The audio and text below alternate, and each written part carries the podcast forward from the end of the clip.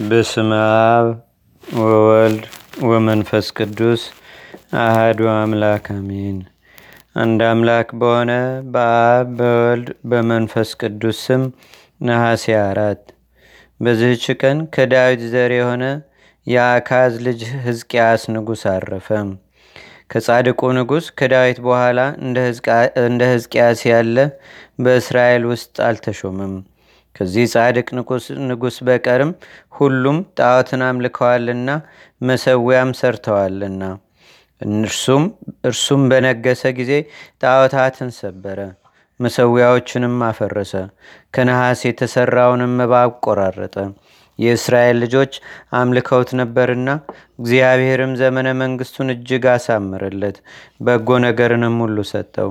ሕዝቅያስም በነገሰ በአስራ አራተኛው ዘመን የፋርስ ንጉሥ ሰናክሬም መጥቶ ኢየሩሳሌምን ከበባት። ይህም ሰናክሬም በዘመኑ እንደርሱ ያለ የሌለ ኃይለኛ ብርቱ የምድር ነገስታት ሁሉ የፈሩትና የታዘዙለት ነው። ሕዝቅያስም ከእርሱ ግርማ የተነሳ ፈርቶ አገሩን እንዳያጠፋ ብዙ ወርቅና ብር እጅ መንሻም ላከለት። ሰናክሬምም ደስ ብሎት ምንም ምን አልተቀበለም። በእርሱ ላይና በልዑል እግዚአብሔር ላይ ተቆጥቶ እግዚአብሔር ከኔ እጅ ሊያድናቸው አይችልም በማለት የስድብን ቃል ላከበት እንጂ። ሁለተኛም በልዑል ስም ላይ ስድብና ቁጣ የተጻፈበትን ደብዳቤ ላከ። ሕዝቅያስም በሰማ ጊዜ ወደ እግዚአብሔር ገብቶ አለቀሰ። ልብሱንም ቀዶ ማቅ ለበሰ። እንዲህም ብሎ ጸለየ።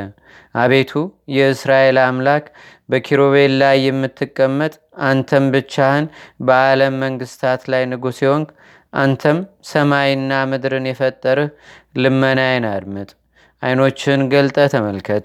ሕያው እግዚአብሔር አንተን እያቃለለ ሰናክሬም የላከውንም ቃሉን ስማ። ከዚህ በኋላ ንጉሥ ሕዝቅያስ የፋርስ ንጉሥ ሰናክሬም የተናገረውን እንዲነግሩትና ስለ እርሱና ስለ ሕዝቡ ይጸልይም ዘንድ ወደ ኢሳይያስ መልክተኞችን ላከ። ኢሳይያስም ከእግዚአብሔር ቃልን ተቀብሎ እንዲህ ብሎ መለሰለት። ልብህን አጽና፣ አትፍራም። በዓለሙ ሁሉ እንደ እርሱ ያለ ያልተሰማ እጹብ ድንቅ የሆነ ሥራ በሰናክሬም ላይ ሊሰራ እግዚአብሔር አለውና።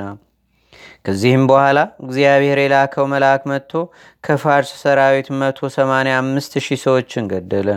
የለኪሶም ሰዎች ሲነጋ በተነሱ ጊዜ የሞቱትን ሰዎች ሬሳ ሁሉ አገኙ። የተረፉትም ከንጉሳቸው ጋር ሸሽተው ነነዌ አገር ገቡ። ሰናክሬምም ሊጸልይ ወደ ጣዖቱ ቤት በገባ ጊዜ ልጆቹ አድራማሌክና ሶርሶር በሰይፍ መጥተው ገደሉት።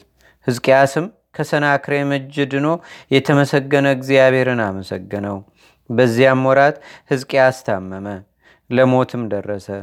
የአሞፅ ልጅ ኢሳይያስም ወደ እርሱ መጥቶ እግዚአብሔር እንዲህ አለ፣ ትሞታለህ እንጂ አትድንምና ቤትህን ስራ አለው። ሕዝቅያስም ፊቱን ወደ ግድግዳው መልሶ ወደ እግዚአብሔር ለመነ።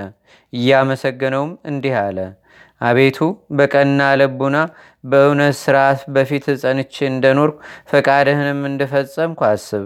ብሎም ሕዝቅያስ ፈጽሞ ጽኑ ልቅሶን አለቀሰ። ኢሳይያስም ወደ መካከለኛው አጸድ ደረሰ። እግዚአብሔርም እንዲህ ብሎ ተናገረው፣ ሂደህ ለወገኖቼ ንጉሥ ለሕዝቅያስ የአባትህ የዳዊት ፈጣሪ እግዚአብሔር እንዲህ አለ በለው። ጸሎትህን ሰማው፣ እንባህንም አየው። እነሆ እኔ አድንሃለሁ። እስከ ሦስት ቀንም ወደ እግዚአብሔር ቤት ትወጣለህ።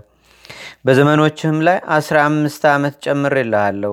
ከፋርስ ንጉሥ እጅም አድንሃለሁ። ይህችንም አገር ስለ እኔና ስለ ባለመዋሌ ዳዊት አጽንቼ ጠብቃታለሁ አለው። ሕዝቅያስም ኢሳይያስን እንዲህ አለው፣ እግዚአብሔር እንደሚያድነኝና እስከ ሦስት ቀንም ወደ እግዚአብሔር ቤት ለመውጣት የምልክቱ ምንድን ነው?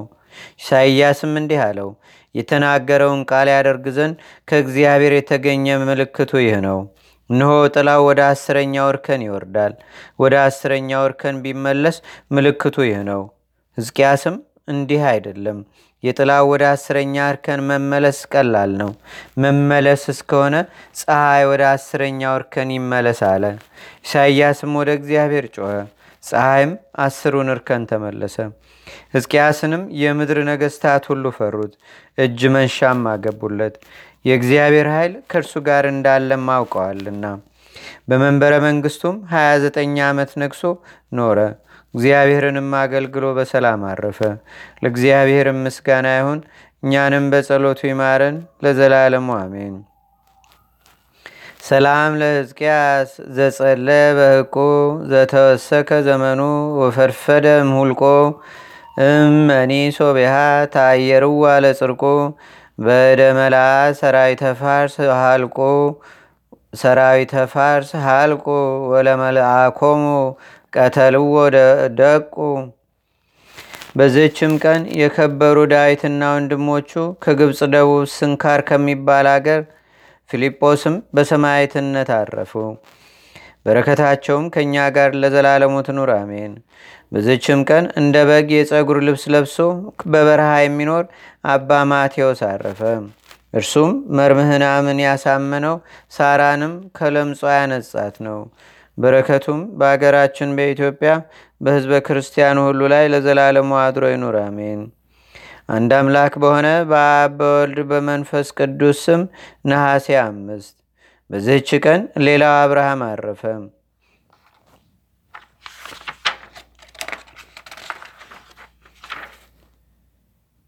በዚህችም ቀን የከበረ ተጋዳይ ወታደር ዮሐንስ አረፈ።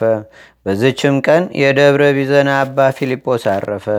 ለእግዚአብሔር ምስጋና ይሁን። እኛንም በቅዱሳን መላእክት፣ ጻድቃን፣ ሰማዕታት፣ ደናግል፣ መነኮሳት፣ አበው ቀደምት ይልቁንም በሁለት ወገን ድንግል በምትሆን በእመቤታችን በቅድስተ ቅዱሳን በድንግል ማርያም ረድኤትና በረከት አማላጅነቷን በአገራችን በኢትዮጵያ በህዝበ ክርስቲያኑ ሁሉ ላይ ለዘላለሙ አድሮ ይኑር አሜን። ዛቅረብኩ ማሌታ ዘኪራ ይላፈ ምለተጸምዱከ ዘልፈ ለላነብብ ተወከብ ዘንዴቴ መጽሐፈ። እንተረሰይ ከእግዚኦ ጸሪቀ መለት ውኩበ ምላቡ ውላን ዘተርፈ።